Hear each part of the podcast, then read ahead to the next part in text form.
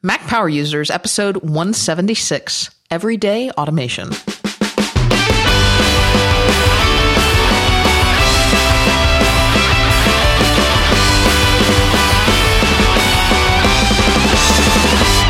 Welcome back to another episode of the Mac Power Users Podcast. I'm Katie Floyd alongside with David Sparks. Hey, David. Hey, Katie Floyd. How are you? I had a weird experience at work this week. Oh, really? What was it? Somebody said, Hey, Katie Floyd and I just really? froze. Really? Yes. And I thought, who is doing this? Yeah. Don't, do they know? Do they know something? Did they? I don't think so. Okay. I don't think well, I don't get, I don't think they know about my secret life. I think some of our more rambunctious listeners now have come to write an email to Katie and David Sparks, which oh, I think oh, okay, I have to admire, kind of. and I'm still getting a lot of MacSparky, yeah. which is kind of crazy. That's fine. I love making this podcast so much. It's I, yeah. it's therapeutic in so many levels. Yeah. yeah. Oh yeah. I mean, I the day job's got just way too much crazy involved. I was just driving home tonight. It's so excited about talking about podcasting. Well, you I'm know, such a geek. Since you love making the show so much, David, maybe we should do it more often. Yeah, we actually have an announcement. We we do have an announcement, and um, and that is we are doing a new show, kind of, sort of, sort of, a little bit. Well, we're we're adding a fifth rail. We're doing we're doing a fifth show a month, and it's going to be called uh, Mac Power Users Live. I guess we're going to do it every sure. the first sat. Yeah, it's going to be the first Saturday of every month at 10 a.m. So we have a set show, and or or 1 just, p.m. depending on where you live. It's going to be at 10 a.m. Pacific, 1 p.m. Eastern time. Yes, and I guess I should just back up a little bit. So we have a, a constant problem in our show that we get tons of great feedback from listeners and, and, and questions. I mean, people ask us questions all the time for technical support and what would you do? And hey, I've got this situation. How would you solve this problem? Or they give us solutions to problems we aren't really talking about at the time. And we have this other problem that we can't talk. We can't seem to keep our show short enough to put in feedback at the end of the show.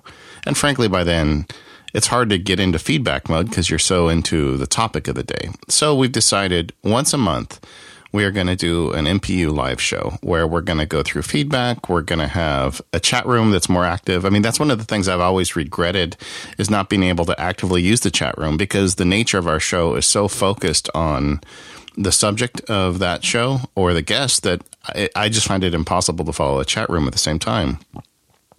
So we're going to do that. You know, we're going to have a chat room. We're going to have some of our listeners come on live and talk about stuff. Uh, we always really enjoy the anniversary shows, like the 100th show and 150th show. So we're going to kind of have an element of listener workflows into it. We haven't got all the you know nitty gritty solved and how exactly we're going to do everything, but it's a work in progress. First, Can we call the first couple shows maybe beta shows? No. No. Okay. It's going to be in the same feed, so nothing changes. Just you're going to get a fifth show every month from us, and it's going to be recorded the first Saturday of the month at 10 a.m. Pacific 1 p.m. Eastern. So if you're around on Saturday and you want to join some geeks, come on in and maybe we'll even get you on the show. So it, I think it's going to be fun. Yeah. And so what we what we want you to do basically the show is going to be question answers, tips, trips, feedback, all that kind of stuff. But to, to help us especially seed these first couple shows and, and really throughout, and we may tweak this in later shows, but we really want you to send in questions and specifically audio questions and audio comments for the show. Keep them short, keep them brief, um, and preferably don't include anything we have to edit out there. Uh, so don't include your email address or anything like that in the questions. But send in your questions and audio comments to feedback at macpowerusers.com. And you can do this. You know, the iPhone recording app on, on your iPhone is a great uh, voice recorder where you can record and then immediately email from your iPhone. So that's a great way to do it if you don't already have a mic and, and set up and all that. It doesn't need to be fancy. Yeah, and when's the first one, so. Katie? When's the first show? Okay, the first one is the first show is going to be the very first Saturday in March, which happens to be March 1st. So Saturday, March 1st, 10 a.m. Pacific, 1 p.m. Eastern, live on 5x5. Send in your questions and audio comments in advance. Feedback at MacPowerUsers.com. I'm very excited about this. I hope you are too. Yeah, and we're going to keep doing the regular shows. They're going to keep showing up in the feed, and this this show will probably show up two or three, four days after in the in the feed itself because we got to get it edited down. But um, yeah. So let's talk about exciting everyday automation. Yeah. So why should we care about this automation stuff? Because automation is magical. Yeah, I, I think it's a geek thing, but I also think it's helpful for everyone. I, I, I remember when I was a kid, my neighbor had the game Mousetrap, and I don't. Did they have Mousetrap in your days? Yes, or was, we had Mousetrap. Yeah, so I, we never played the game, but we had so much fun just setting up the mousetrap and setting it off. And I always felt like automation is is touching kind of, some kind of spot in me that it, it brings back those mousetrap days where I have things that just happen in my life. But I also think there's there's kind of a bigger picture thing about automation in that to the extent you can use all these electronic bits in your life to automate things, you can turn you know routine into habit and you can take your mind off things that you used to have to worry about. And i'm always about trying to kind of tune up the machine of my life because i'm dreadfully overcommitted and every little bit of help i can get is appreciated. So uh, so i've kind of hacked together some tricks and tips and things i use in my life for automating. We actually were thinking about you know, doing a, a Macworld session on this. but um, but we're going to do the Mac Power Users uh, show instead, which is going to be even more fun. But uh, I, so I'm sure the be, Mac Power User session will include some automation stuff, just because you Yeah, know we yeah. are the Mac Power users. But anyway, Yeah. But I, I thought it would be fun to kind of share kind of a hodgepodge of some of our favorite tricks for automation. A little bit of this will overlap some prior episodes, but most of it is going to show us the time tested automation tips we're using and maybe that'll give you some thought for your own life or maybe give you some ideas to call in for the MPU live show. All right. Well, let's let's talk about. Um, we got a couple of categories that we're going to cover here, and this is probably our biggest and our broadest. So it may take us a while to cover this, but let's talk in general about automating for productivity because that's the reason that most people automate is they want to be more productive. And so when I talk about automating for productivity, I'm talking more about getting work done, getting tasks completed, making your life simpler as you're doing things uh, through automation. And I know you've set up a lot of automation just to help you get stuff done in your day job. Yeah, I, I really need it to get through. Uh, we did a whole show on Keyboard Maestro, and I would recommend going back and two whole shows on Keyboard Maestro. That's right. But the mo- more recent one, I think, is is probably the one you'd want to listen to. But I have, I just have so much appreciation for Keyboard Maestro as a way to solve little uh, repeatable problems. One of the things, for instance, is in California. Uh, there's a, a very well known publication called the Daily Journal that lawyers read every day, and I, I try to keep up with it to see what's new in my, my day job. Uh, but I always forget to read it. I used to get the subscription, subscri- uh, the pa- the paper copy sent to me, but of course I'm Mr. Paperless, and that always made me crazy. Uh, about a year ago, I switched to an all digital subscription, but then the problem is without having that thing thrown on your desk every day, uh, you come in and you get on doing other things and you don't go to the website and check in, and you'll be surprised how quickly you'll go two or three weeks without reading it. Well, I need to do that. So I set up a Keyboard Maestro operation for that. So when I show up for work and my Mac sees that I've joined my work's Wi Fi network, it opens Safari and opens the Daily Journal on my desk, and I get to read it. First thing in the morning, it just shows up on my desktop. It sounds silly, but that type of automation really kind of helps me get through that. Now, is the Daily Journal an app, or how does it get on your desktop for Safari it- for uh, it- Keyboard it's a- Maestro to open it? It's a website. Oh, okay, It's gotcha, website. gotcha. So I just opened to the website and it's got my credential saved. So it goes to the front page and uh, it's it's one of these things. When you subscribe to it, they don't. It- It's not like they send you daily content. They have a website that's got a paywall in front of it, so it just logs me in, and then I can fiddle around at their website. I do some other things with Keyboard Maestro every morning. I open OmniFocus, I open Apple Mail, I open a daily text file you know, I always keep running. I always have a just a, a file open to keep text as I'm going through the day, and I add text to that with the keyboard and with dictation and any other method I can think of to add text to something. And I just like having that there. It's a plain text file, and that way I can put it in. If I have to go to Word, I can put it in Word. If I can keep it in Pages, I'll do that. You know, wherever I go with this text, um, I like to start with just a, a plain text file. So I open the lid on my Mac in the morning. Daily Journal shows up. Apps open in the background. All this stuff happens with Keyboard Maestro, and we did a whole show on it, so you can go back and listen to that. But boy, I found that useful. That Wi-Fi trigger in Keyboard Maestro is pretty powerful because you can it Keyboard Maestro can really know where you are based on the Wi-Fi trigger. And I've got a couple of Wi-Fi triggers set up on Keyboard Maestro.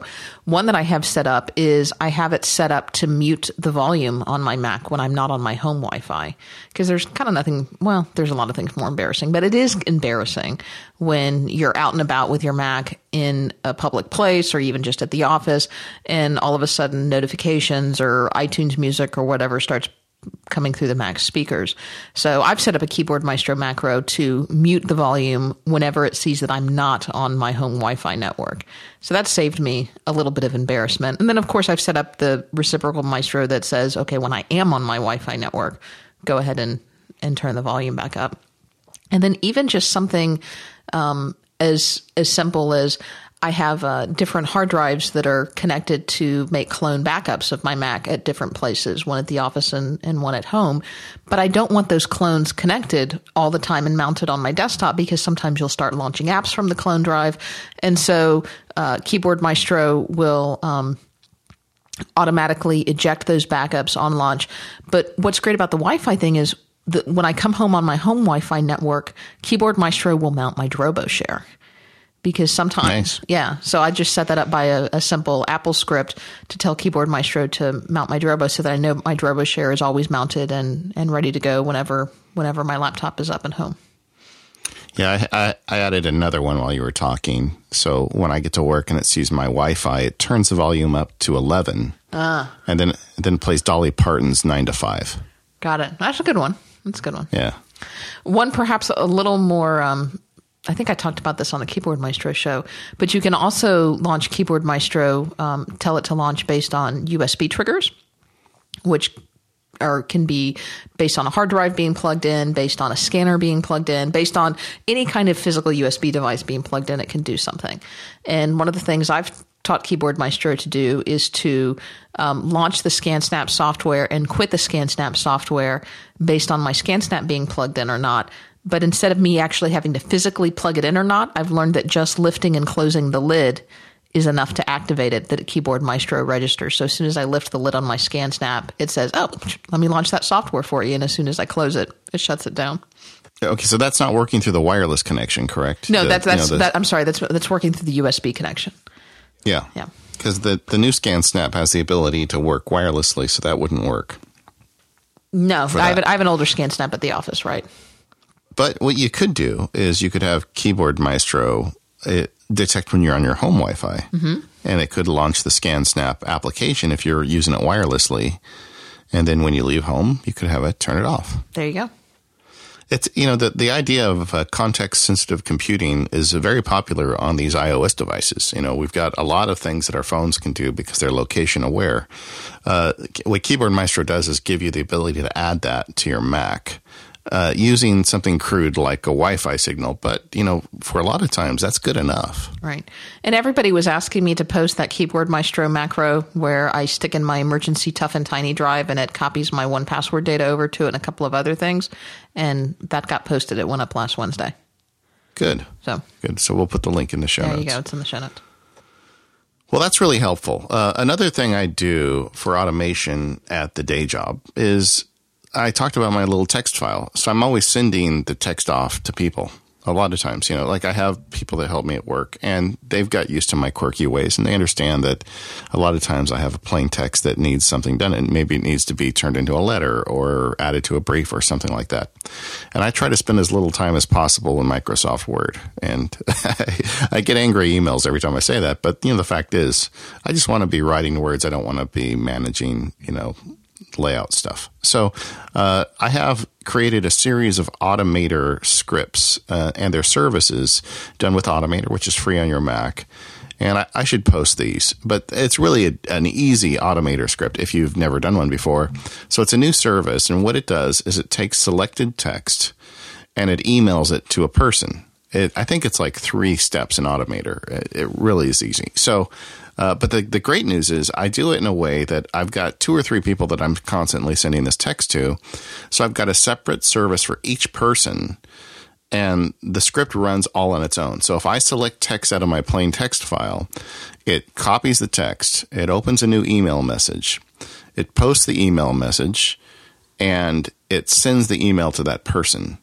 I mean, I never do anything. I just select the text and I hit a keyboard combination or I could right click and activate a service and send it and it's gone. Back up and tell people who don't know what a service is. Okay, so so Automator is the automation tool that comes free on your Mac. If you've never played with it before, go back. We did a show on it with Ben Waldie. And um, frankly, if you've read any of my MacSparky Field Guides, I think at least there's at least one Automator screen flow in every one of them. But it's just a really great like little automation tool that comes free on every Mac, and anybody can use it. If you're listening to this and you're saying, "Well, I'm not a computer programmer, I'm a little geeky, but I I could never do that," you know what? You could. You absolutely could. It's like building Lego. Uh, so it's it's so easy to Not get in and do this stuff. Lego. I've got it right. I'm have just, got the I'm just syntax clarifying correct. for anybody out the there email who may be stopped. thinking otherwise. Okay. No, it, it's Lego. Got it. So so you go and you uh, you build these little automator scripts and and like taking and, and what a service is is it takes an automator script and it puts it in your in your context key. So if you right click on the desktop, for instance, it will give you the ability to activate one of these automator scripts. So you don't even have to go into the automator program once you build these services. And the services can be context aware. So if you have images selected and you right click, you're going to get service options like resize the image that you won't get when you select text, which may be like spell check the text. So depending on what you select, the automator scripts can do different things. So I've built a service that only works with text, but when I select text, I can right click on it and push a button and it goes immediately to the paralegal. And I don't open an email application. I don't push any buttons. It's just gone. And every time I do it, it makes me smile. And I, I don't know how much time it really saves me, but it does save me time. Cool. Let's see what. You don't I- you don't sound impressed with that No, one. I, I'm impressed with that. I'm impressed with that. I do a couple of things with Automator. Mm, Some of I use Automator quite a bit in conjunction with Hazel, but I do Yeah. a couple of um, things, particularly with um, podcast prep that I do in conjunction with Automators and, and Hazel. And Hazel kicks off the Automator action usually is how it works. And I know we'll talk about Hazel a little bit later, but specifically, one of the things that I do is at the end of every podcast we got a couple of audio files that we have to deal with, but we we immediately send off the um, the Skype recording that we do to um, JT, who does the show notes for for us. And Hay has been filling in for him this month, and that has been fabulous. So I've slightly modified it to send it off to Hay. So what it does is it looks for this particular type of file that is named this particular type of way in this specific folder, and that's the Hazel part of it. And we'll talk about Hazel in a minute. And then it kick, if it finds it, it kicks off an automator action which moves it and then generates an email saying it moves it to a shared Dropbox folder and then generates an email saying, um, "I just uploaded the, the latest episode is uploading right now. It's going to be posted on whatever day it's going to be posted. You know, thanks." Yeah. Well, I, I do find these tricks at work very useful. So as you're getting through your day and you've got repeated tasks you do often, it it's really great. Another one I use is and uh, you know, I've talked at length at Text Expander over the years, but Text Expander just saves me so much time with all of the daily automation type tasks I do. Even just like today, someone called and said, "Hey, I want to do a phone conference," and it was a last minute thing, and nobody had had planned it, but they wanted to do it in five minutes. I used my free conference call uh, text expander snippet and just sent an email out to the four people that wanted to be there, and within minutes we were all on a conference call together.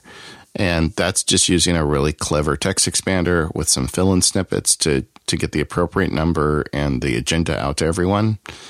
And people just, they're always surprised at how quickly I can make all this stuff happen when I got on the conference call because they said, we want to do a call, but we don't have a number set up, but we want to do it in the next few minutes. I said, no problem. I hung up within a couple minutes. I had that email out, which was a text expander snippet. And when we got on the call, the first thing that the the one of the people on the call who didn't know me at, from Adam uh, said was, "Wow, you, your staff is really awesome." I said, "I I said, yeah, I know they are." Yeah. what are you going to say? I, you know? you wrote a blog post about that, and we'll put a link to that blog post in the show notes. But I have completely stolen that. I've stolen your text expander snippet and everything. I did, I did edit it, so I didn't use your conference call number, or I don't even know. You may have blocked it out or whatever. But um, it's a great that service that you use. Um, I've I signed up for an account and I started using that service. But it's it's a great great thing. We'll put a link to that in the show notes. So the way that works, I think it's called freeconferencecall.com if I'm, I think or so. .net. But so you get a number from them and a dial-in number, and the thing is, it's a constant. So the their phone number and the con- the specific conference number is always the same. So what I do is I, I I set that up, and then the text expander snippet says, "Okay, this confirms we have a call, and I anticipate the call will take." And I've got a text expander uh, selection box with 15, 30, 45, and 60 minutes. So I just select how long I think the call will take. I love, you know, kind of setting expectations for that stuff, you know, because sometimes they can get really long if you don't. And then the other thing I always do is I've got a fill in snippet at the bottom that says the agenda will be the following. And I put in two or three agenda items. So to create that, so then when someone says they want to do the conference call, I just open an email, I fire off that snippet, which in my Mac is just conference call with no space. And it it creates the whole snippet. I do those few fill ins and then I hit send. Yeah, it's brilliant. Yeah. I okay. Well, I want to talk a little bit more about how you get some stuff done because you have a lot of task automation, which is something that I want to get into more. But before we do that, can you tell me about our first sponsor? Why, yes, I can. Our first sponsor today is Fujitsu. In fact, uh, speak of the devil, we were just talking about the Fujitsu Scan Snap a few minutes ago. Fujitsu is the makes the, in my opinion, the best scanners for the Mac. Uh, they've got a line of of scanners that now support both Mac and PC, but they also have this great Mac software. And my favorite by far is the iX500. So the Fujitsu Scan Snap iX500 is full duplex, which means it can scan both the front and back of the documents it goes through. It's got a 50 sheet feeder built right in, so you can put a big stack of paper there, and it's USB 3.0, so it's wicked fast. In fact, it gets 25 pages per minute. So if you've got paper you need to get scanned, you just set it in the scanner, you press the blue button, and it flies right into your computer. It can scan directly into your Mac, but it can also scan onto your mobile device with their software. Uh, once you get it going, it's got OCR, optical character recognition, built in, so it can run that uh, optical character recognition right as it scans the documents in. And with modern Macs, that makes it very fast and searchable and gives you all these other benefits with some of this automation stuff we're going to talk about. Um, it's just a great scanner. I, I use it for documents every day. I've been using the Fujitsu Scan Snaps for years, and I love seeing the way that the line has developed over the years. They keep finding ways to make it better. One of the more recent updates to the iX500 is the ability, like I was saying earlier, to scan without plugging into your Mac. And how great is that? You can have the scanner in your kitchen, and you can have your Mac in your your office and you can still scan directly onto it when you get the mail in the house. If you don't want the iX500, you need something a little smaller, you can get the S1300i, which is more portable, but still has a feeder and 12 pages per minute scanning speed. It's a great little scanner. It's also less expensive if you're on a budget. And if you really want to go small, get the S1100, which is super portable. It's USB powered and you can carry it in your, your bag with you. Easy to carry around and it kind of looks like a wand shape. It's really great. You can learn more at www.easy.com slash SSMPU. That stands for Scan Snap Mac Power Users, SSMPU. Uh, they've got some great stuff there. Katie, boy, I, I have, um, sold so many of these scan snaps to my friends and colleagues over the years. Uh, I will have no um, hesitation to tell anybody listening to this that if you've been waiting and you you've been trying to get a, get by with something else and you're not happy with your document scanner, just go get yourself a scan snap and it will solve the problem. We get emails like that almost every day from listeners that say, I don't know why I waited so long. And it really is true. They're great software, great hardware, and they really support the Mac well. So thanks Fujitsu for sponsoring us and go get yourself a scan snap. So you added to the outline, and I don't want to steal your thunder here, but that you automate a lot of tasks. And I didn't really think about this in, until you put some of this in there. And I always, you know, you can certainly do recurring tasks in OmniFocus, which I do, but I think you use them for a lot more things than I would think to use them for. So, how do you automate your tasks? Well, I have this problem of, um, I guess, is it to use computer language? Is it's a bandwidth? Yeah. constraint. Okay. you know, I, I feel like sometimes I have so many things I'm doing and I'm in so many places, which is one of the reasons why I'm such a big fan of OmniFocus. It's just, I need a lot of help with all these little things. I don't just have to make sure I get my teeth cleaned. I have to make sure that my daughters get their teeth cleaned. And I, you know, uh, there's just a million little things that if I try to keep in my RAM, I am not going to be able to do so. So very a very long time ago, I started coming up with little ticklers. I mean, in, in the legal profession, they call them ticklers, mm-hmm. where you'd say, in a year, give me a notice to tell these people to update their corporate books. Well, the, when I first saw that, you know, and this was back in the day where ticklers was really a box of note cards. I mean, this was over 20 years ago. Uh, but I really like that idea, and I've tried to incorporate that into my personal life as much as possible. So I have all these tasks in OmniFocus, and I call this task automation. So checkup is a good example. I just got a note on OmniFocus the other day saying make a, a dental appointment. So it's now been uh, five months since my last appointment, and I have a recurring task every you know every five months to make an appointment. Because once I get the task, it's going to take me two or three weeks to you know work up the time and effort to get the appointment made. So that shows up I'll make the dental appointment, I'll check it off, and then in another five months it'll show up again. And I don't think about, hey, when's the last time I got my teeth cleaned? I don't have to think about that because it's it's off the table. The computer is handling that for me. And if you think about a lot of the things in your life, like changing the oil in the cars, because you know I if I don't manage that, my wife and daughter aren't going to. That's just not their thing. So I'm always tracking maintenance on their vehicles. I even have a task for myself to get a haircut. And I, I realize how stupid that is, right? I, I'm laughing because my reminder to get a haircut is when I look in the mirror and think, is my hair getting longer than it normally does? And I just did that today, which means I need to call my lady and get an appointment. Well, you know, I I like my barber and he's a busy guy and and I am I'm that crazy at this point in my life that I will forget to think about the idea of getting a haircut and then I'll look in the mirror and I'll look like a hippie. Can't have that. You're silent, no. but it's true. So you know, I'm going to get every four or five weeks. I think my I think it's a five week reminder. Schedule a haircut appointment. And so I've got all of these things in here. Those are the easiest ones. And and the way I, I work this out is every time I drop the ball on something, you know, if if, if you look, look, in the my, mirror and you look like a hippie. Yeah, I'm like, well, how come I didn't think of making a haircut appointment three weeks ago? And I realize I've been too busy. I haven't been thinking about, you know, the length of my hair. So I'm going to make an appointment for that.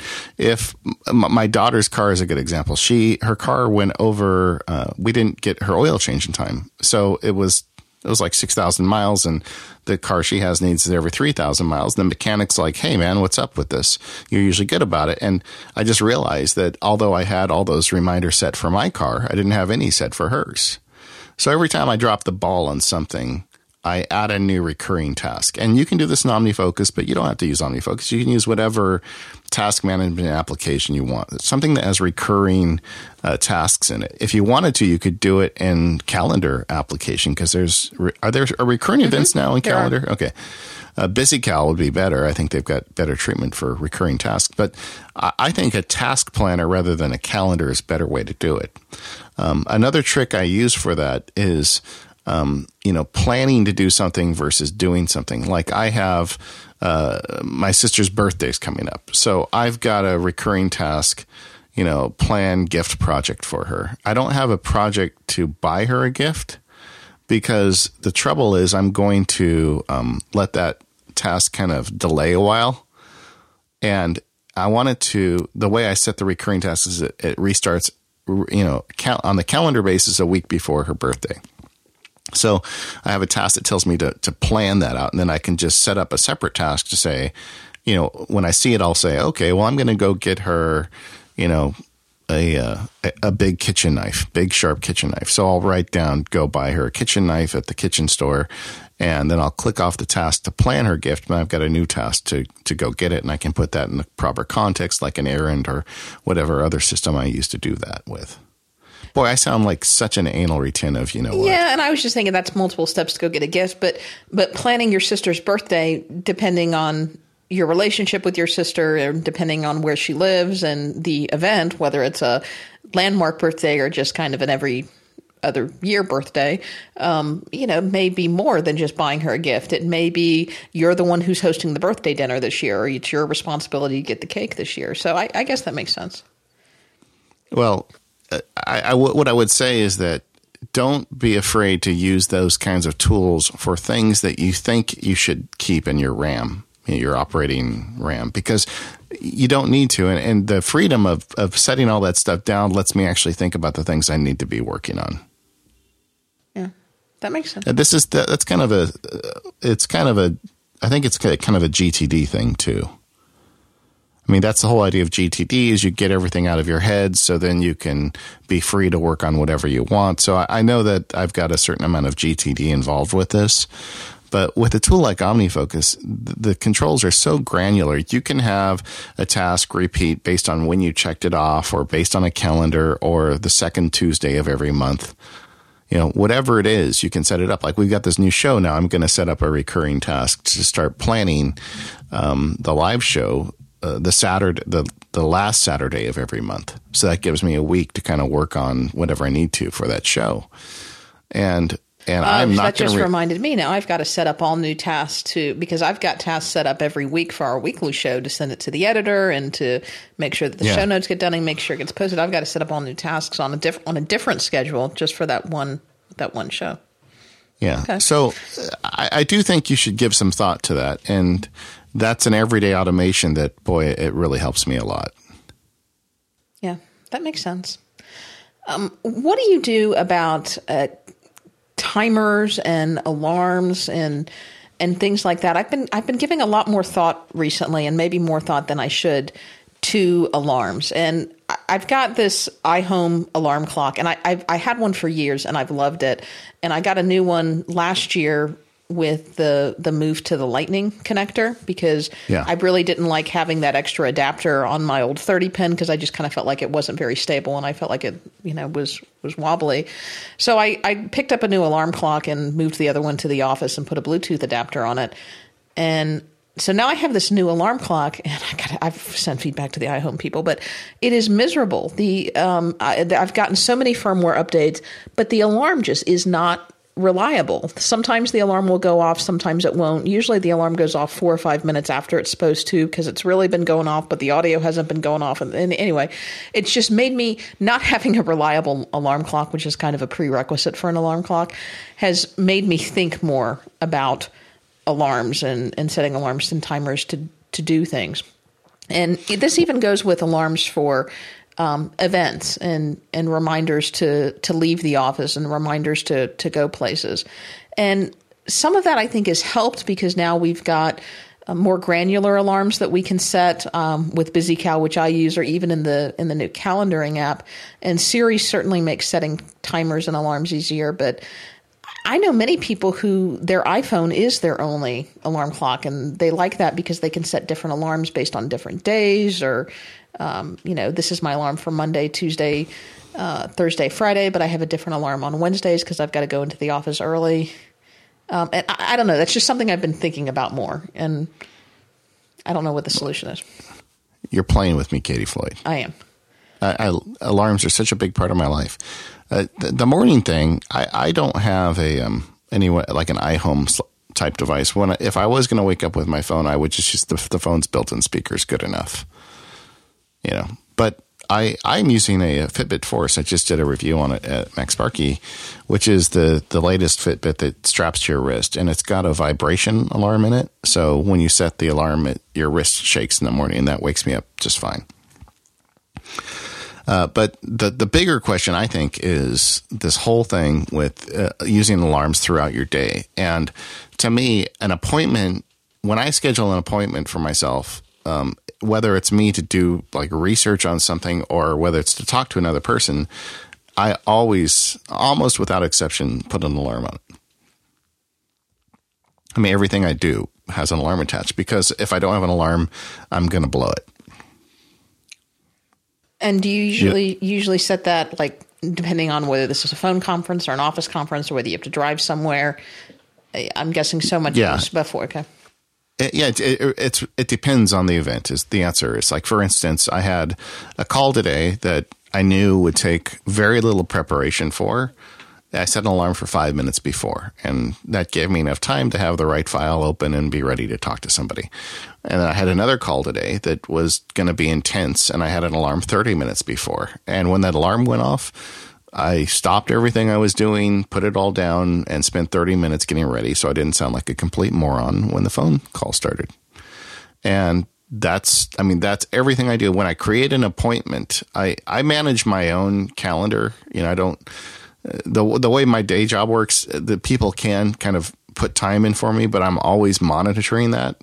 And if I see an appointment goes in, I will put the necessary, you know, alarm on it. If it's somewhere where I have to drive, I'll have a big enough alarm to get ready and drive and make it on time. If it's somewhere I have to drive and I have to bring preparation or do preparation before the meeting, I'll set an alarm big enough to do both of those things. So, uh, yeah, I, I set alarms for everything. I set alarm when I make tea. I, I, have I told this story on the show before? I, I keep thinking I have, but maybe Four it was somewhere else. For tea? Two minutes? Four minutes. No. Are you crazy? I don't know. I wasn't paying attention when you were talking about tea. Two minutes well, for tea. Well, it just depends. Okay. Uh, but if I said if I if I go to brew tea, I put the leaves in, I pour the water, and I say this is only going to be three minutes. I can just go handle these two little problems, and then I'll come back, and then my tea will be perfect. I'm not religious about saying it has to be three minutes to the second, but you know, generally around three minutes. So you'd think that I could do that.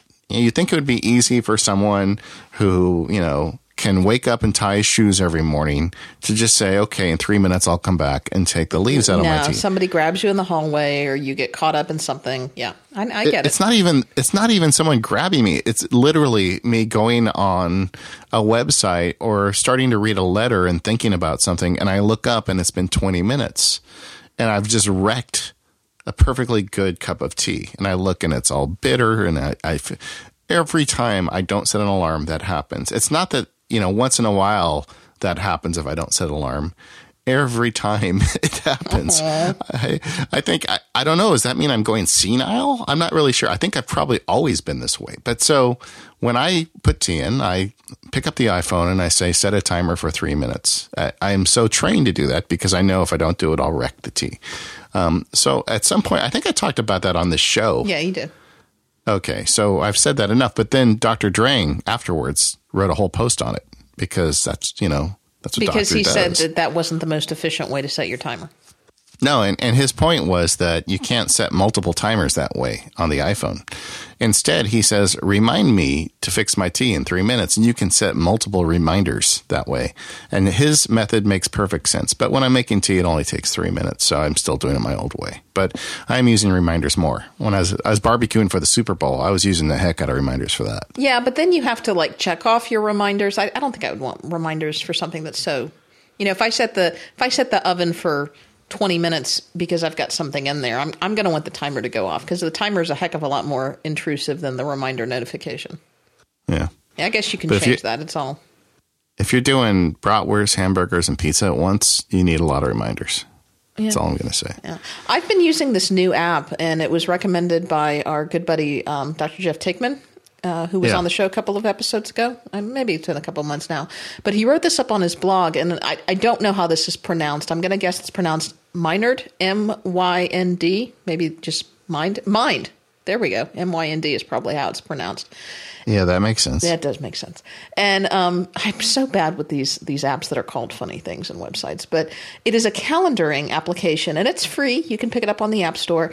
And you know, one of the great promises of Mavericks in the calendar application in Mavericks is that it would be able to auto figure out where I almost always put locations in my events, but I don't necessarily put full fledged addresses. Like yeah. like I may say I'm going to have lunch at McAllister's Deli. But I'm not going to put the address of McAllister's Deli in the calendar app because number one, I don't know what the address is. I just know where McAllister's Deli is. And 90 plus times out of 100, if I just put McAllister's Deli in the calendar app, that's all that's going to stay in there. It's never going to be able to figure out where McAllister's Deli is or how long it's going to take me to drive there, and and that's just it. And I don't I have noticed that I know that it pulls from Apple Maps, and I know that Apple Maps is not very good yet in my area. So it may work better in different locations, but it just doesn't work great for me. But So is this wait? Is this app for the Mac or for no, iOS? I'm getting there. I'm telling you the problem first. That's Okay. that's the All right. problem. Is there was this great promise of of travel time and reminders based on travel time that for me has completely fell, fallen down and has failed. So this app is called Mind, M Y N D, and it is for iOS.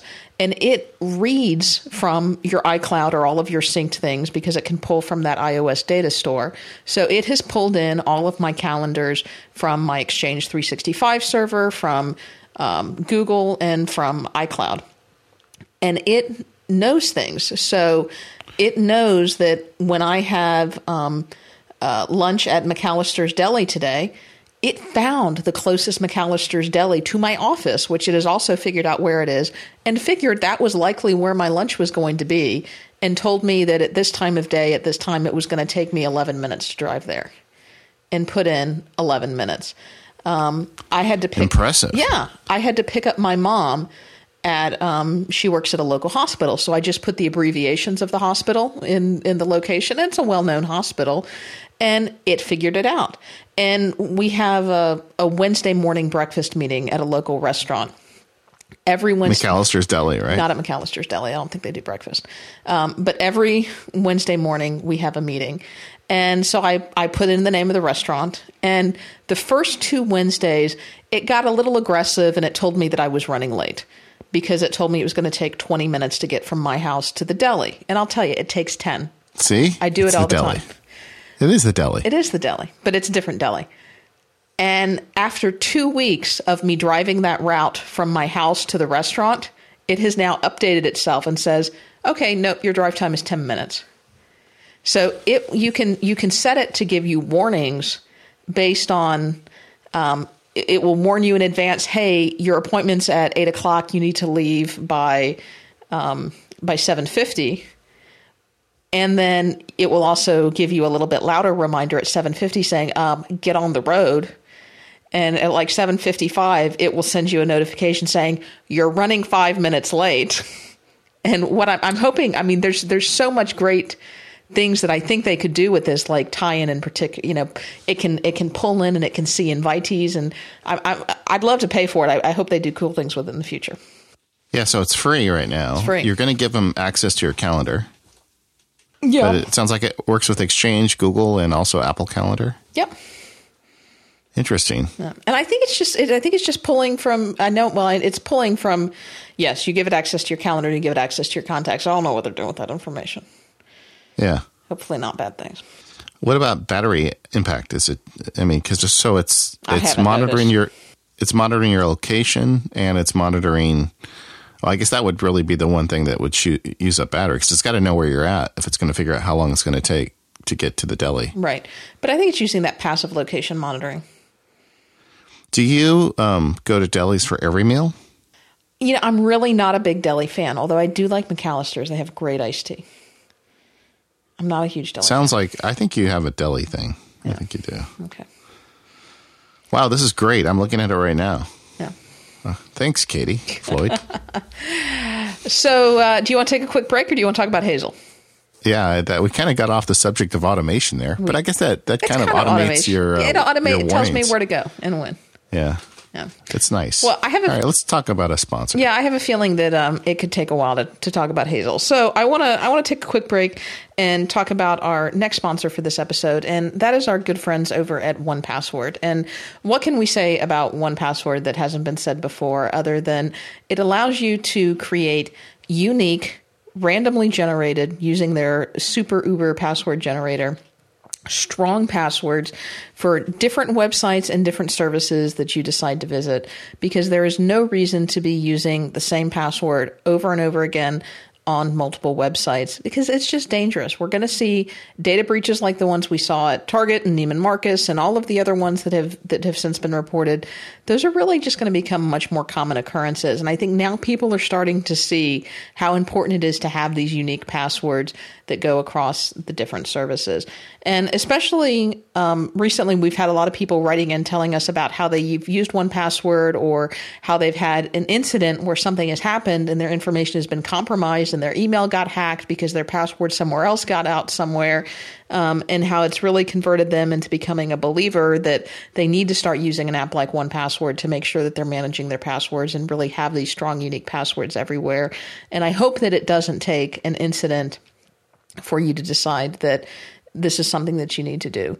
You know, the, one of the beauties of 1Password is that everything syncs across all of your devices, either via Dropbox or via iCloud, or sometimes via both. If you want to use that little nifty trick using the iOS app as a as a kind of a jumper to make sure that you have both um, so that it's available on your Mac, it's available on your PC. If you've got a Windows based machine that you need, they've got a license for that too. Uh, it's available on your iPhone. They've got a reader for Android. So anywhere that you need it. And I had a Mac Power users listener write in and tell me, you know, we talked about 1Password anywhere previously that allows you to take this 1Password data file and open it up on any computer with a web browser. And we said, well, specifically, you can plug it into a Mac, you can plug it into a, a, a PC and open up this 1Password anywhere file. But this listener pointed out that you can also use this on a Linux box. It'll work anywhere that you've got a web browser. So you really can take 1Password with you anywhere that you go. David, I know, is a huge fan of the secure notes feature that allows you to store things like information about particular family members. Um, I've got a list of medications for various family members that I keep in there. Uh, you can also store all of your serial numbers within 1Password. And one of their brand new features is they've also got this new security audit feature that will tell you when your passwords are aging and it's probably time to go ahead and update them, where you've used particularly weak passwords, and where you've got passwords that you've duplicated across multiple devices and services. So it makes it really easy to see where your weak points are. You can find out more information and download a free trial at onepassword.com. It's available in the Mac App Store, which will give you basically a family license that you can use on all of your machines that you have connected to that. You can also buy it from their store, where you can get a Mac version, a PC version. You can get a switch, a sliders bundle if you go back and forth between the Mac and PC, and you can get family packs. And it's also available as a hybrid app for iOS.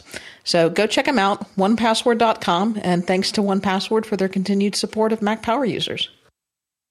You know what else they're good for? What's that? You could automate your login to the deli. So I could. you could get that turkey and Swiss on rye in just like two clicks. I can't.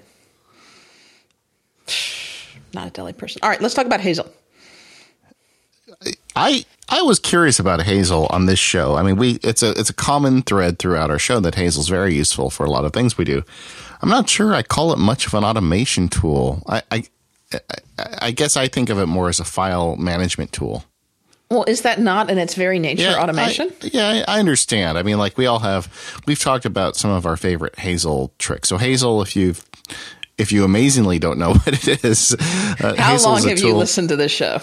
Yeah, so if you're a brand new listener, Hazel is an application that can do perform rules on files on your Mac at the most basic level. For instance, if you want to take everything on your desktop that's over three days old and throw it in the trash, it will do that for you. And we've talked a lot about various Hazel rules we use over the years, but I don't feel like it's automation to me. I guess it is file automation. I'm I'm just slicing the onion too thin. Well, But- it, it's it's file automation in the sense that yeah, you can take files and you can move them here to there, but it's it's more than that. I mean, I posted on my site recently uh, a script that I use to automatically OCR documents. Yeah, And- that was really smart. Well, thank you. I stole part of it from you, and so that's a that's a to me that's more than just file. Yes, it's file Yeah. automation with Hazel, but it's you know it's being productive. It's it's not it's not just moving files around. It's it's actually doing things with those files. Yeah, and and for instance, the stuff in the paperless talk in the book and all the other stuff about auto filing documents is is nice automation. Like if you have a bill and you press the button, Hazel, um, the the ScanSnap does the OCR. Hazel sees that it says doctor bill and it automatically names it and files it for you. So that's automation. You don't have to do any of that work. I, I agree with you, but I don't know what what's new that we can share about that at this point. Okay. Well, we've covered a lot about Hazel in the past, so maybe we maybe we shouldn't have. Maybe we could have covered it in the next section, but Well, I don't know. I, I do like what you were talking about the podcast, so that was kind of interesting.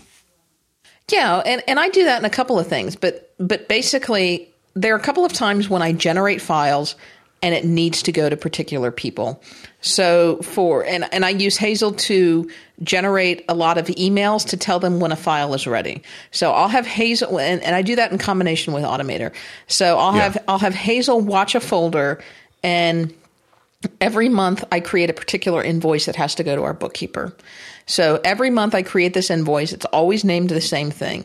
And when that invoice gets put in this particular file where it always is, Hazel watches that. You know, it only took me about 273 times of doing this before I said, huh, I should automate this. Hazel, Yeah. Hazel watches that particular folder, sees the new invoice, which is based on, you know, date created is today and it's this kind of file and it contains this kind of naming convention, grabs that file and uh, creates a new email with that file attached to it and sends it to our bookkeeper. Yeah, I stand corrected. That is completely automation right there. And and you're using Automator, you're using Hazel as a trigger mechanism. To send kick off automation, yes. Yeah. So so that's interesting. So going back to the discussion earlier about using Automator, and that's what you did with this post you did this week about OCR is the same thing. You took an AppleScript I wrote like four years ago and you said, Hey, what would happen if I put that in a Hazel script? So Hazel looks for a file that doesn't have OCR, then grabs the file, applies the AppleScript to it, and then and then saves the file. So then it no longer does that file not have OCR in it. Very smart. And I do want to say that I tweaked your Apple script because previously you have left PDFpen just hanging out there open, and I quit PDFpen for you. Thank you. Yeah, you're welcome. P- PDFpen appreciates that too. Yeah, I don't, I surprised don't it like still hang- I don't like hanging applications open on my Mac. I mean, Smile is really good about putting AppleScript support into their apps. Not all developers do that. Yeah, and well, and they're getting better about it because now they've got it for the redaction too, which I, Yeah. I, I well, I talk, we talk, we well, here's a, a, tip. We're talking about that next week with, uh, um, with our with our workflow guest who'll be on next week about um, the redaction in, in PDFpen because we did some dueling dueling scripts for that. Yeah, that was fun. Yeah, and mindset. All right. All right. Um, well, you're right. So Hazel is also an automation tool, uh, and amongst in and among other things it does. Yep. All right. So, can we talk a little bit?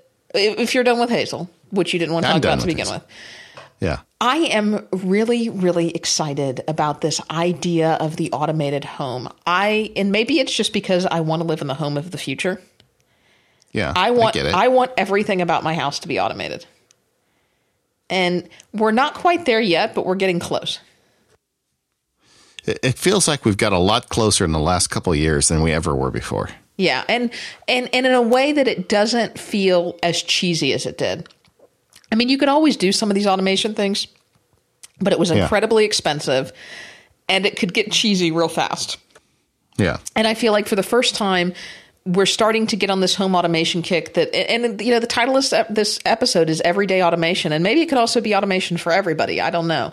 But I, I feel like we're getting to this point where automation, especially in the home, is coming to the masses. I mean, you saw that it was a big deal at CES. Uh, you introduced me to the Wemo line of products, which was a big mistake because I have gone a little bit crazy.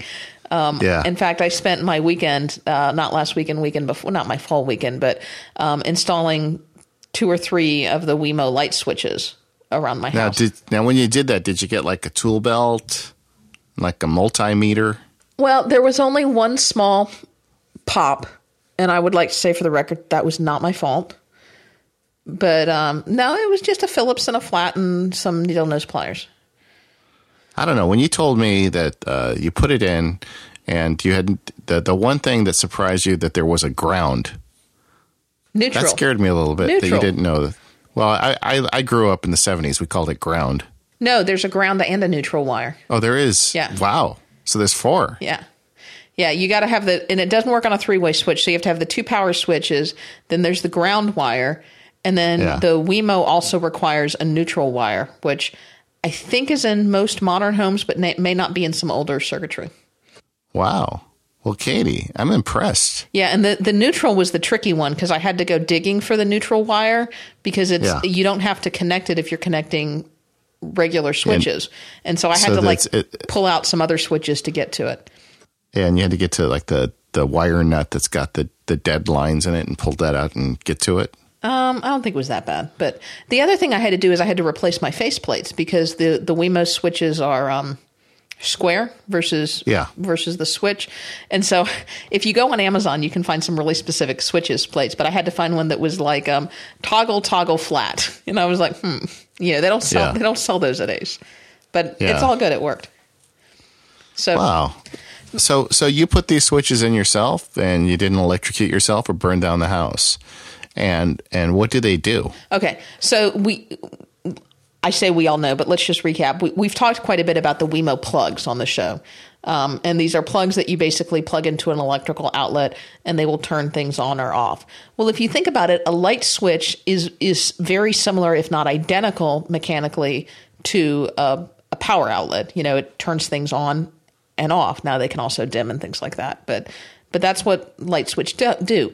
So Wemo have Belkin, the folks at Belkin have built in the Wemo technology into a light switch.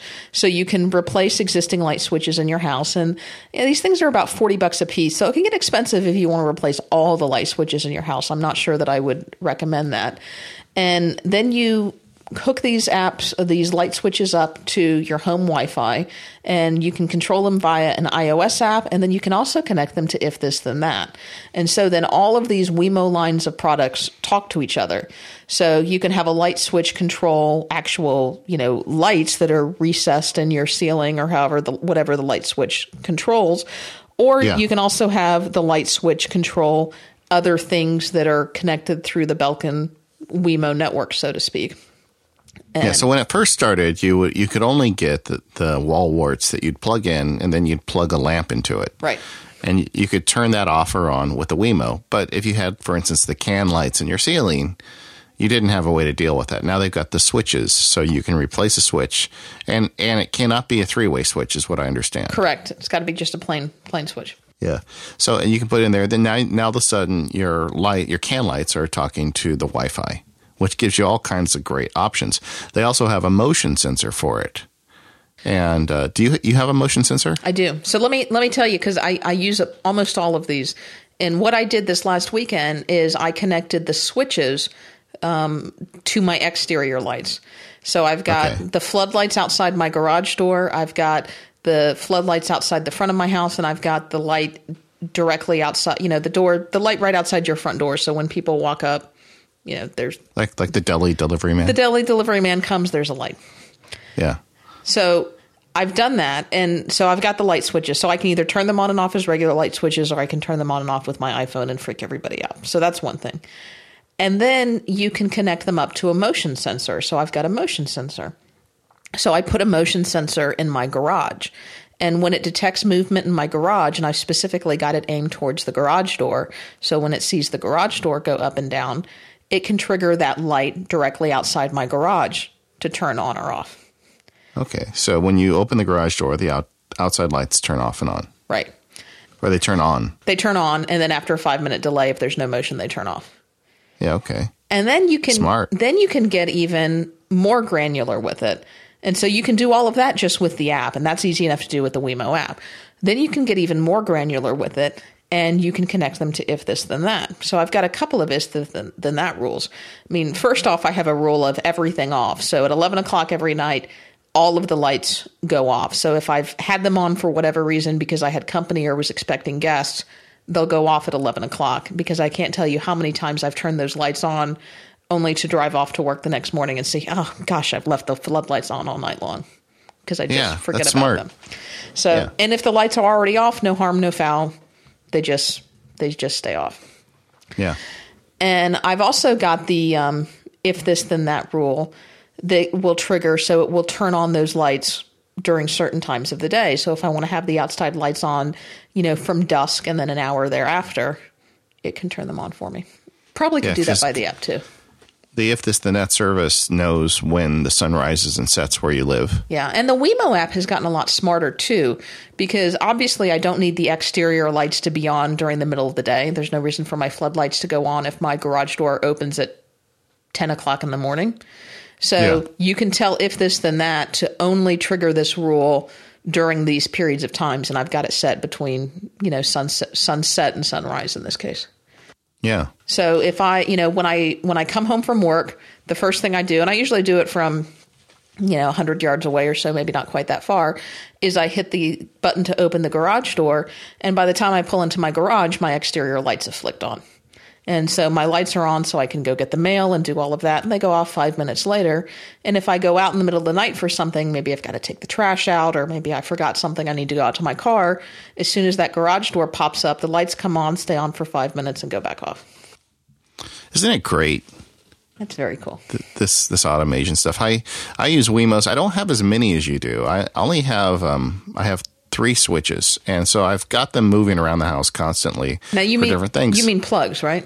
Uh, yeah, I mean plugs. I haven't done any switches yet. I think I'm going to have to look at that though. As you were telling me though, I was thinking I uh, mo- a lot of the places I want to use them are three way switches, so they wouldn't work there. But anyway, uh, I really think that the Wemo kind of showed us the way with this stuff. Uh, I talked about in prior shows how like I run Christmas lights on them. We have I have a sensor as well that points at the front door. So when you come in at night, if it's nighttime and it sees someone showing up, it's going to turn on uh, some lights in the house, which is really great.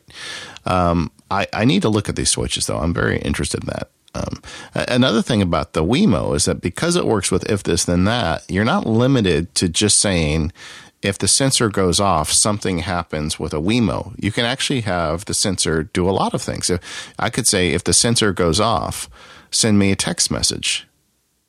Right? Yeah. I mean, it, it's so there's all you know. It, it's just a gateway, and in that sense, the Wemo switch operates as a trigger, and if this then that, and then any of the things that if this then that can do can happen. And I'm going to talk about with a later uh, one of these automation products how I'm using the if this then that. I'm sorry, I'm using the e- Wemo sensor to make something else happen. So it, it's very cool. Yeah, I, sh- I should mention that I've got, and you can you can tie multiple rules to multiple devices.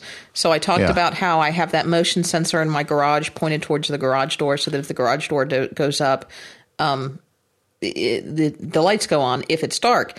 But I also have a rule tied to that same sensor that says, hey, if it's between the hours of eight a.m. and six p.m., i.e., hours that I'm typically not home or I'm typically at work Monday through Friday, and this you detect motion, send me a text message. it's it's so much easier to to do some of this stuff when you live alone and Yeah. i think that if i lived alone i would bring this to an unhealthy level very quickly Well, it's also good, you know, if you have kids who are coming home, you know, and you want to know when the Yeah. kids get home in the afternoon or something like that. yeah if i set up a rule that i could document exactly what time they get home that would make them crazy I can tell you how to do that because you can take, Yeah, y- sure. yeah, you can take the Wemo and you can have it time something a into a. Google spreadsheet. Yeah oh yeah you could You could just put it into that's a serious No, right yeah, you there. can. You can put it into a Google Docs. In, in fact, there's a there's a pre-recorded um, or a pre-set up if this then that template for that. So it's really simple. That when you detect motion, log of the motion in and out of this this spreadsheet. In California, there's a curfew for kids under 18 driving. So fortunately, my daughter gets home well before, you know, I'm in bed. Yeah. But when she gets a little older, if she's still here, I, I might have to look into that. Just get get her a few Wemos for her uh, for her first Yeah. apartment. Be like, oh, here, honey, I got these for you. She'll say, she'll say, that's fine, but just remember, I'm going to, re- I'm to be the one that decides what to do with you when you're old. yeah, that's true. the um uh, another product that we've talked about a little bit on the show, and I don't want to spend a lot of time on it today, is this Nest, and um, I think that's another interesting home automation product. Yeah, The Nest thermostat. Yeah, um, I, I don't want to get a whole lot into the politics behind the Google purchase, but I think it will be interesting to see where Nest goes now that it's a Google product and whether they continue to innovate in the hardware realm or whether they get more software hooks. We know that an API is in the works. They've announced that. Um, at least publicly on their blog, so I'm I'm really looking forward to. I hope that a, that API continues to go forward, and I hope we start seeing like some hooks with the Nest into services like if this then that and things like that. So Yeah, yes and no. I, I think the Nest, I'm fairly pedestrian in my use of it. So if you're listening, you've not heard of it before. The Nest is like a smart thermostat that connects to the internet. It's got an app that allows you to control it. And it's really nice, especially living in Southern California, if you've been out all day and you know you're an hour away from home and you know it's going to be 100 degrees in the house when you get home to turn on the air on your way home and then when you get home it's nice and cool but you haven't had the air running all day or you know where you know whatever your temperature problem is you can set your thermostat. It's also supposed to be a learning thermostat. I've had kind of mixed results with it trying to figure us out because there's four people in my house and there is no regular schedule Yeah. maybe that would work better for you i don't know You know, it But- has, and I found that it has most recently with the latest software update. There, there were some, there were some real quirks with the learning, and I pretty much just set it on a schedule that I knew and left it with that. But I've noticed that the learning has gotten a lot better. Like if I was, if the schedule says I was supposed to get home at six and I didn't get home till eight, I've come home and I found that that auto away has kicked on, and, and so it's gotten better. Well, I find it really useful, if for no other reason, just to be able to turn on my phone and turn it off and on, or set the thermostat when I'm away. Um, it, it's you know I can't tell you the number of times we would leave for like a family event on a hot day and forget to turn on turn down the thermostat or turn it off, and then we'd get home and we find out uh, you know what the electricity's been running full blast like all day Yeah. to cool a house we're not in. Now it's really easy. If you're on the road and you say, "Well, did we get the air?" I don't know. You just open up your phone and you can turn it off if you forgot. And and our bills are lower. I I want to say mine are lower too, and I didn't see it initially. I, I installed the Nest in May, which is when things start getting pretty toasty down here in Florida, and I, for what it's worth, I keep track of all my utility bills. And when I was doing my taxes this year, I looked at all. I was able to compare all my utility bills from this year to my utility bills from last year, and my utility bills this year were down three hundred dollars, and Yeah. not a not a change in utility prices for us, and I think the weather's been pretty comparable. So I think it's helped. I'd like to give the Nest credit for that, but who knows, right? Who knows? Yeah, that's a completely unscientific survey, but it makes me feel better about my purchase. Yeah, but I'm not that interested in plugging that into if this then that or other automation tools. I don't need my Wemo to turn on my air conditioning. I just want the ability to control it remotely. Um, and and it's really attractive too. I mean, it, it, it looks nice. Every other thermostat I ever had before looked terrible. Yeah. It should for two hundred and fifty dollars though. Um, I'm thinking about getting some of these. I think we talked about them on the gift guide show. Um, what are they? The uh, smoke detectors. I just haven't pulled the trigger on that yet because it's just it's. I've got to get six of them, and that's Yeah, that that is a huge investment. And now that they've been purchased by Google, you don't really know where they're going with it. So I, for all you I may wait for version two. Yeah, for all you know, they they may uh, be free, but you'll get ads for sweaters or something. You know, I don't know. It's Google, right? I'm What's noticing that your batteries are dead. Would you like Yeah. to upgrade your homeowner's insurance? the uh, it's a good one. All right. Well, listen. Before we go into the next next item for home automation, is I wanted to talk about our third sponsor, and that's Pixelmator. And we love Pixelmator. It's the, uh, in my mind, premier application on the Mac for moving pixels around the screen. So if you've got uh, photographs or if you're into digital photography and you want a way to really make them pop, you want to get yourself a copy of Pixelmator. You can get it in the App Store and it's designed completely for the Mac. It's not one of these apps that's made to be multi-platform and has all these limitations placed on it so it can also work on Windows. This is a fully, you know, uh, fully pedigreed Mac application. Uh, they came out with version 3 recently, and they've got some really cool stuff they've added to it, like the ability to melt my face. You know, they've got this stuff in it. Uh, the, the version 3 was so popular that within three weeks they had a million downloads. So, as you can guess, there's a lot of people that really love this application. Um, they've got ways to, to build in this liquefied tool. They've got layer styles. So anything you want to do high end with photography is going to allow you to do it. Then they just came out with version 3.1 uh, recently. So they're like I said, they're always adding to this. And the new version, they went they went in full boat with the new Mac Pros. They've got dual GPU support. So if you've got one of these fancy new Mac Pros, it's going to pull all of that graphics resources and put it into your graphics application. 16 bit support, autosave enhancements. Um, uh, it's just really great. And now they also have a service where you can order prints from right in the application. They continue to innovate with this application. You can buy it for $30 in the App Store. So just think about that. A high end application made for the Mac to manage photography for 30 bucks. Um, I use it, I plug it into Aperture. Katie plugs it into iPhoto. I do. And it gives you a set of power tools that you know, really improve the ability to use the application.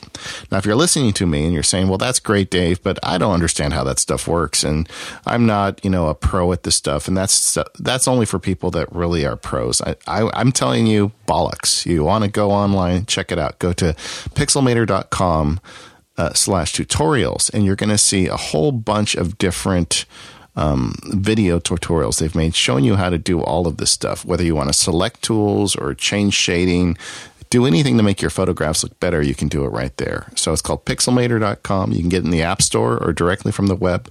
Go check it out. And uh, thanks, Pixelmator, for supporting the show. I guess I'm sorry, it's not available on the web to buy. You buy it from the App Store. Yeah, you get the free trial on the web. Yeah, yeah. try but but but you do want to go check it out their website because you're going to go in there and find some really great tutorials. I go in there every time I do one of these ad spots and and I find something new. I've I've really become pretty good at this application. We made our whole Christmas card this year in Pixelmator. So one of the things that I have really been tempted to start spending a lot of money on but I just can't seem to do it, is LED light bulbs. Yeah. Well, it's a new technology and uh, and they're expensive. And, you know, the the old light bulbs you have work just fine. There there was a thing on the internet about those curly Q fluorescent bulbs. Oh, those are horrible. Yeah, I, I really don't like them. And and there are there's at least some authority on the internet that says I'm justified in not liking them. I would rather have just the old fashioned incand- what you call it incandescent bulb. Yes, but those are illegal now, kind of. Are they? Well, dep- in some wattages. Yeah. Um, I guess so not illegal. I, I, mean, not being sold. I don't think police are so, going to come arrest you if you have them. So the thing, and then you go to buy the LED bulbs, and they're really expensive right now. I mean, they're they're orders of magnitude more expensive than the traditional light bulb. Yeah, because I've got a bunch of these I've got weird bulbs in my house. So almost all of my bulbs that are up in the up in the ceiling are these indoor floods, 65 watt indoor floods. Yeah. And Cree makes them. And so I can get a Cree or I can get a Philips, but they're like 25 bucks a pop. And yeah. I've got, I mean, in my kitchen, I have nine of them. And they're supposed to last longer. Man, you got a big kitchen, Katie Floyd. It's not that big. I have six and then I have three over a bar, but it's just like, ugh. I have and four. That includes that includes kitchen. an eating eating area. Yeah. All right, so uh, we've got the um, so we've got this question: Do you get an LED bulb at this point? And then, of course, someone made it nerdy enough to to bring me in, and that was uh, Philips with these Hue lights. So Philips has got a lighting system out, and the way they work is you get a bridge from them. It's kind of like a router for light bulbs, and it plugs into your Ethernet port, and and then it sends out a signal that these Philips lights can speak with, and and one bridge can control can control up to fifty bulbs. So you need a bridge, and then you need some of these Philips lights. Uh, the reason I like the Philips lights is because they're not just a standard LED, which, in my opinion, look very blue. Yes, yeah, they're agree. very they're okay. Um, so, but with the Philips, you can actually change the colors and the lights, and it covers the whole spectrum of color. And uh, so last year, I, I talked about these on our show for like eight months. And I think Daisy felt sorry for me or something. And I, mm-hmm. I believe it was like last, last Father's Day, they bought me the starter kit. And so that, which is kind of sad commentary in itself that for Father's Day, I got light bulbs. But either way, it, the starter kit is 200 bucks and it comes with three of these light bulbs and a bridge. So I wanted to play with it. I'm a nerd. So I went ahead. I loved it. So I set it up and I happen to have three lamps in my bedroom slash office. And I've got these three set up in here and it's really, really great. These, these light bulbs are really nice. They, um, fully controllable with both the brightness and the color. And it's got an app that comes with it, and you can set all sorts of interesting color spectrum. So, for instance, I could take a picture of of anything. Like I've got a picture of a forest in my Philips app, and I can just drag each individual light bulb uh, icon over individual pixels of color in that picture, and then that light bulb will adjust to that color. So I've got a picture of a forest with a, a, lady in blue jeans in a forest. It's one of the stock ones that comes in the Philips app. So I've got a, a mixture of green and blue light, which I can put. And once I set that up, I can save it as a preference. And then when I touch that button, the room will light up and the individual lights will take on those colors. Which sounds kind of geeky and fun, but how useful is it? Well, they also have these things called light recipes. And, you know, there's different spectrum of light. And uh, white is not just white. I mean, there's kind of the bluish, um, colder light, which is, I guess, more often associated with kind of the morning and early sunlight. And then in the evening, it's kind of a warmer light. And so I can set up these individual recipes. So depending on the time of day, the color and hue of the light changes. And I find it really useful. Um, I'm really into trying to, uh, towards the end of the day, kind of get myself ready to go to sleep. In fact, I was driving home uh, yesterday and listened to the most recent Back to Work episode. I haven't wrote it down. 156 uh, where Merlin and Dan talk about going to sleep and all the rituals they go to to kind of get themselves, you know, calm down enough at night to go to sleep. Well, that I think this is part of that is getting the correct lighting, and Philips gives me the ability to do that. I've really enjoyed these lights, and and they've got more now as the product has become more successful. Philips has expanded on it. They've got the standard bulb lights, which is what I got in the starter kit, which will screw into any light, you know, any um, lamp in essence. Uh, they also have what they call the bloom lights, which is an independently sitting lamp, which you can use to like accent a wall or backlight a person. I mean, you could use it for all sorts of things like that. They have strip lights that you can like run under a cabinet or you know, under an entertainment system. And all of these are controllable the same way you can control those bulb lights. So you can set colors in a room with all these different elements. And most recently, I was thinking about it looking in at my kitchen. And I was thinking, well, it would really be nice if I could put some of those Philips lights in here, but I have those big cans in the ceiling. Mm-hmm. I have mm-hmm. four of them. Yeah. And I said, boy, they should make can lights. And just for giggles, I looked it up on Amazon, and guess what? Oh, they do. Yeah. They do. They have, and this is the part that may suck you in, Katie Floyd, if you've got those same ones. They have the BR30, which is a smaller size, and the BR40, which I believe is the bigger size. And it's a 60 watt and a 75 watt bulb. And so we got some of those for our kitchen, and we've been having a lot of fun with that. You know, setting the lights to the same color as the kitchen and also like in the evening having the warmer lights in the daytime having the, the brighter lights um, they are definitely brighter than the halogen can lights we had there before. If you pull it up to full, you know, intensity. Um, and it's really nice. I, I could see us expanding because we have some other can lights in other parts of our house, and I could see us expanding to that at some point. Um, I read an article that said they don't work well with dimmer switches. So right. the other can lights we have are on a dimmer switch, so I'd have to switch the switch out. So I might just wait till Macworld and have you come down and do it for me. I, I can do that. Yeah, it's not yeah. not hard. You, yeah, get the neutral in the ground, mm-hmm. and we'll put them on a but, on a you know, Wemo so, if you want. Be fun. Yeah, that'd be great. Hook them up to a um, a Wemo sensor, and that's what I was going to say earlier. I've got the Wemo sensor now pointing at the kitchen lights, so when you walk in the house, in addition to the Wemo switch going off, the kitchen lights come up. Oh, because you got that connected through if this then that. Exactly, because mm. the the Philips also connect through if this then that, and there's actually a lot of things you can do with the Philips through if this then that recipes. You can have it blink the lights. You can you know you can do all these weird things. So if you want to know when someone likes you on Facebook, you want your house to blink off and on or change color or whatever. That's exactly you could go really crazy with this stuff. So so that's that's why I feel like if I lived alone, I I probably wouldn't go out anymore. I'd just spend all of my time automating stuff like this. It'd be a complete loss. Um, yeah. So go ahead. I well, it just it seems so expensive, and it is. Yeah, totally. I, I understand paying for light bulbs that are a higher quality and light bulbs that are more energy efficient and light bulbs that will last longer and ultimately it's more value for your money and if and if the math truly works out on that because I don't think they have on the at least the incon the uh, what are the spirally ones C, uh, compact CFLs compact CFLs Yeah. that I have bought have been just garbage and they have died and they've been flickering and they've been horrible and I have not been happy and I will never buy another compact CFL I just I hate them and Yeah.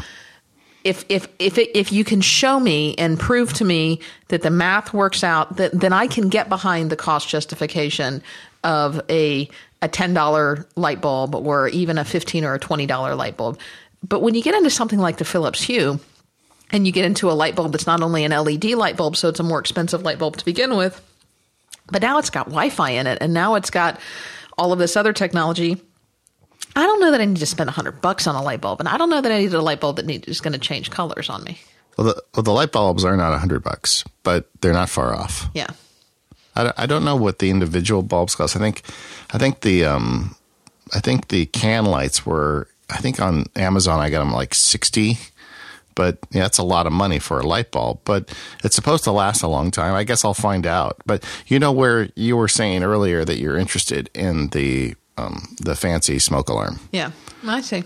Nest, I have no interest in that. To me, a twelve dollar smoke alarm is just fine.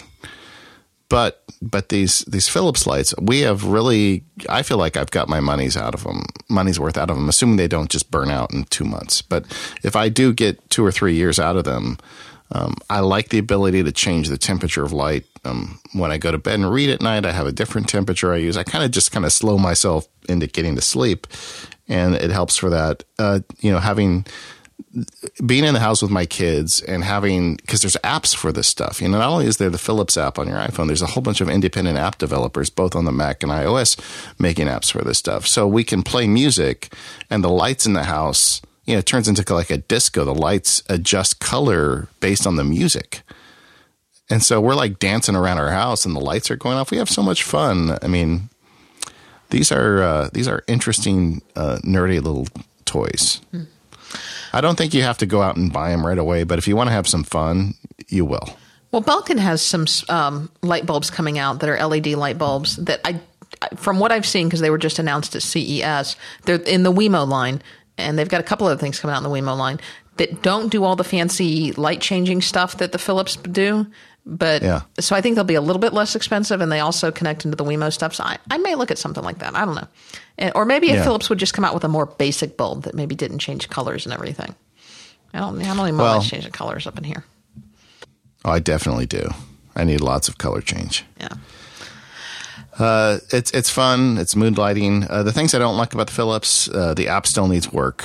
Um, like for instance, I've got the app on my iPad and my iPhone, but they don't talk to each other. There's no way to save my light recipes, so I have to recreate them on each device. And then, of course, my wife has to create them, and my kids have to create them. So we don't. You know, I think I'd like it better if you could sync that stuff across. And in terms of general reliability, I've had no problems. One time I had it disconnect my phone from the service, and I'm not sure why. To reconnect it, you open the app and then you push a button on the bridge, and then it resyncs. But I don't know why that happened. The biggest down against them is is the expense. They're just very expensive. Yeah. Well, I want to talk a little bit about tying this all together because it seems like the home automation system is is still a little bit staggered and you've got some of this over here and some of this over here. But before we talk about tying this all together and, and closing out, I want to talk about our last sponsor for this episode, and that is our good friends over at Squarespace. And Squarespace gives you everything that you need to create a beautiful website um, with really out without a whole lot of hassle and without a whole lot of effort to it. You know, Squarespace starts you off with a template and they've got gorgeous templates that are designed by the most brilliant designers.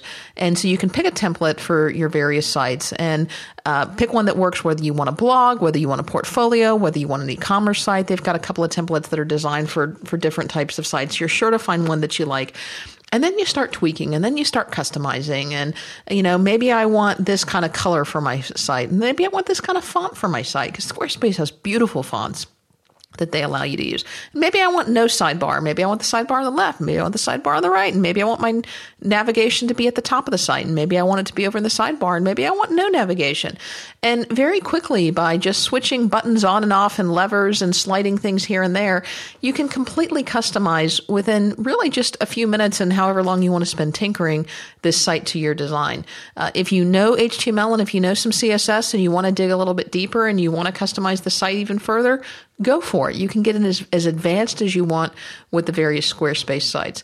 Um, today, it's very important that you have sites that work well on iOS devices, on mobile devices, and with Squarespace, you do. You don't have to worry about it. You don't have to separately design and separately code something that's going to look good on an iPhone. All of the Squarespace templates that they have are going to look great for you on iOS, and they are continuing to roll out new features. So, for example, Squarespace rolled out even on their lowest tier plans, some very basic commerce features. So if you've got a blog or if you're running a site for an organization, you can now accept donations on your website even by keeping with the lowest level plan.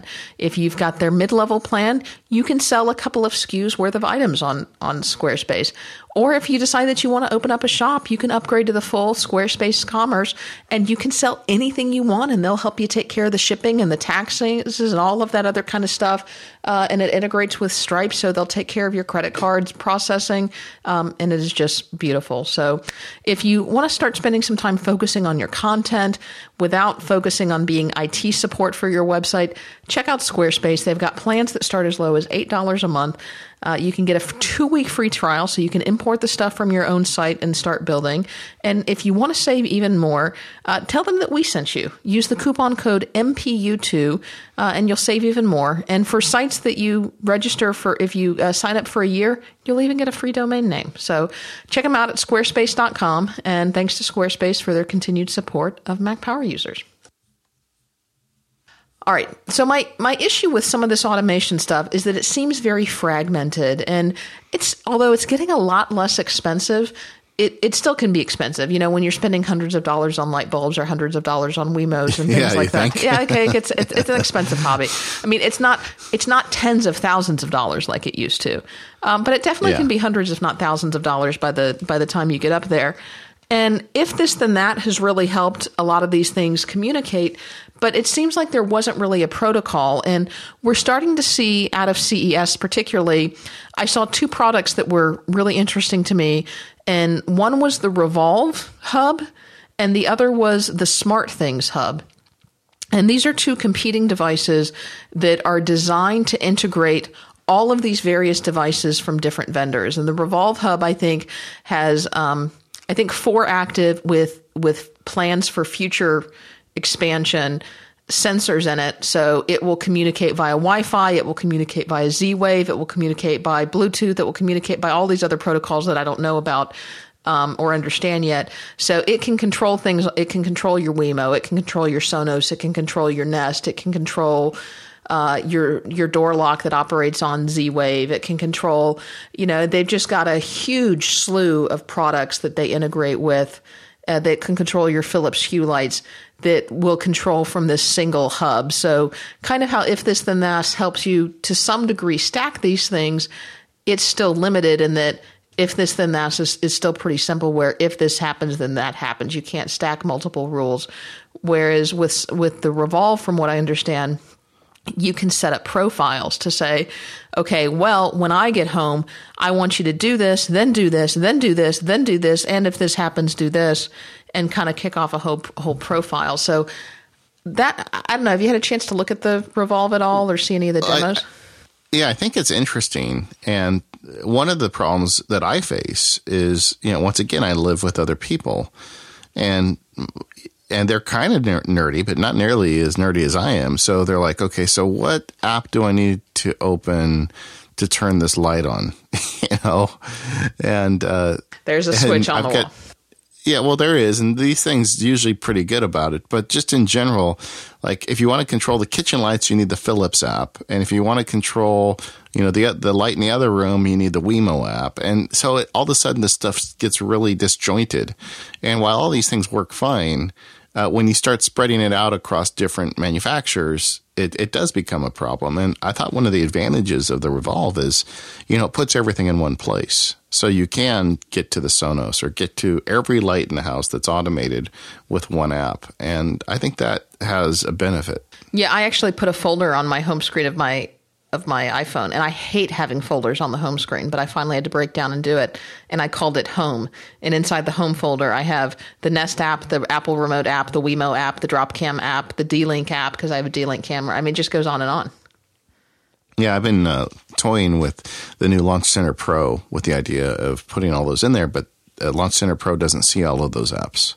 So I may ultimately have to do it as a folder as well. So that's the Revolv, and I think it's it's very interesting in what it does. Um, and then there's also a competing product from a company called SmartThings that has their own hub and their own line of devices, and they also integrate with other devices. So they'll also integrate with the Wemo devices, and they'll also integrate uh, with some specific door locks. It, it, seems like they have a few more limited in their partnerships, and, and SmartThings definitely wants you to buy their products. Um, yeah. But you buy the SmartThings hub and then you can also you can either get a package from Amazon where they've prepackaged uh, a few things, or you can kind of buy a la carte and you can say, okay, well, I want to buy a motion sensor, or I want to buy a plug, or I want to buy a, a, a water sensor or any of these various things that they'll that they'll do or I want to buy a door lock and you can a la carte add them on with the idea of integrating all these things into the SmartThings home. And I think Walt Mossberg just did a review of the SmartThings for for recode. And I think that's interesting too. I, I mean I don't know which is the better way to go. SmartThings seems to want you to buy mainly their products although they will integrate with others whereas Revolv tends to say buy your hub from us and we'll work with as many things as we possibly can. Yeah, it's really early days and there's competing platforms. Yeah, I, but I think first and foremost, you have to figure out what it is you want to do. Yeah. And kind of map out, you know, map out the plan for your automated house and figure out what problem am I trying to solve and, and what is it that I want to do with this technology and see what fits well, in best.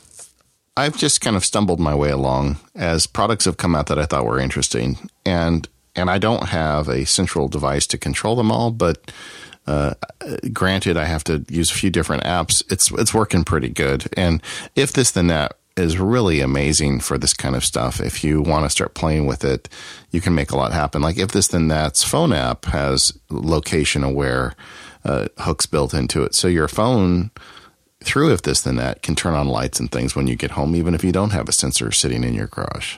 Yeah. Well, we're coming up on our magical hour and a half mark, but I do want to take um, a few minutes and talk quickly about home security because that was a big topic on MPU 150 that we've gotten a lot of feedback on. And you've got a links to a few things that are interesting, and I, and I'm using a few things. So, tell me a little bit about um, automation and home security. Well, I, have never done any of it. Um, we, you know, we have a, an alarm system in our house, but it's yeah, one where I pay a monthly fee. Uh, but the, uh, but just recently, I got in on a, I believe it was a, a Kickstarter project. It was called the Canary. Have you heard about this device? I only went to it when you put it in the show notes, and it looks very interesting.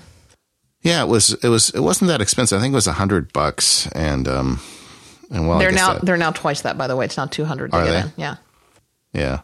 Well, it was early days. I got in early. Someone sent me a link and said this is going to be really great, and it's a uh, home security sensor that works through your Wi-Fi, but it's also got a vibration detector, sound detector. I think it's got a barometer in there. It's got a whole bunch of sensors in there, but it gives you the ability to just see what's going on in your house.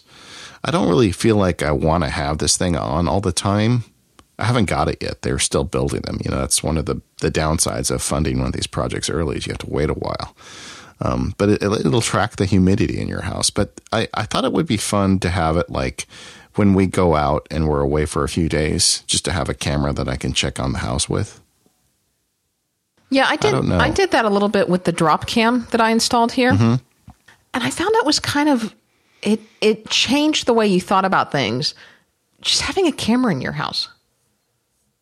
Does that? Yeah. I, yeah. I don't have any pets. I know people with pets would really like them, but I'm not sure what I'm going to do with it. But I, am in. I bought one, so I'll, I'll report back once they ship. Yeah. Um, I've got the Dropcam. I'm still playing with that. I, I reviewed it on on my site. I'll tell you right now, the default configuration for the Dropcam right now for me is off. Just always Yeah. off. And it's one of those things that I turn on if I want to look at something and then I turn it off again. And Yeah. um, just because I found that I was a little free, you know, I put it in a public place. Yeah. Pub, yeah, I just, yeah, anyway. Um, the other thing that I've done, and you could call this home security or whatnot, but I wrote this up on the website, is I set up a, I had a, not an incident, nothing happened, but I had a thing at work the other day where I had to go to an appointment and I walked away from my computer and we've been having renovations done in the office and I realized, huh, we've got workers in the office. I probably should have locked my computer screen. And I almost you know, I, I've got a hot corner set up, and I've got Hazel, and uh, I'm sorry, I've got Alfred set up so that I could automatically lock my computer. But for whatever reason, I didn't, and my computer's set to auto go to a screensaver after five minutes. So at worst case scenario, it was only open five minutes. But I just thought, wouldn't it be great if I could automatically lock my computer whenever I left the area? And I noodled on that for a little while.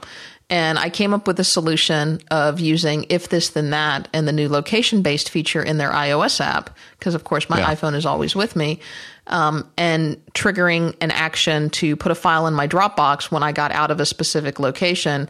And then that file would then kick off a Hazel rule to either sleep my computer or to start up my screensaver, which would then trigger a password. And that's worked pretty well. It's pretty cool.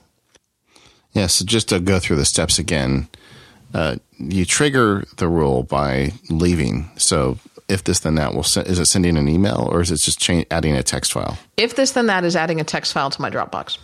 Okay, and then so then Hazel's looking for that Dropbox file to come into existence, which then fires off. Is it an AppleScript? It's an AppleScript, yes. Yeah. Hazel then file uh, deletes the file and, and fires off an AppleScript No. To turn on the I screen. think, I think I wrote about that at some point over at MacSparky too. you you wrote about it because I actually stole your script. Thank you. Yeah, Are you still part? again. I part of your script. I made it better though. Um, no, I'm just kidding. You probably did. I um you that wouldn't be hard. you talked about it about how you use it to launch something with drafts yeah. to put your computer to sleep or something like that. And in Yeah, fact, I, I have it. Yeah. I have a draft script that does essentially the same thing. Yeah. I didn't use if this then that. But I- so I can manually go through and do it. I didn't automate the process. Yeah, I automated it because if I don't automate it, I don't do it. Okay. Well, Katie, there you go. There's some everyday automation. Well, this has been a fun episode. I've been looking forward to this one for a while, and uh, it's fun because we also kind of launched a new show at the beginning. I've been excited about that for a while too, and we finally did Yes. it.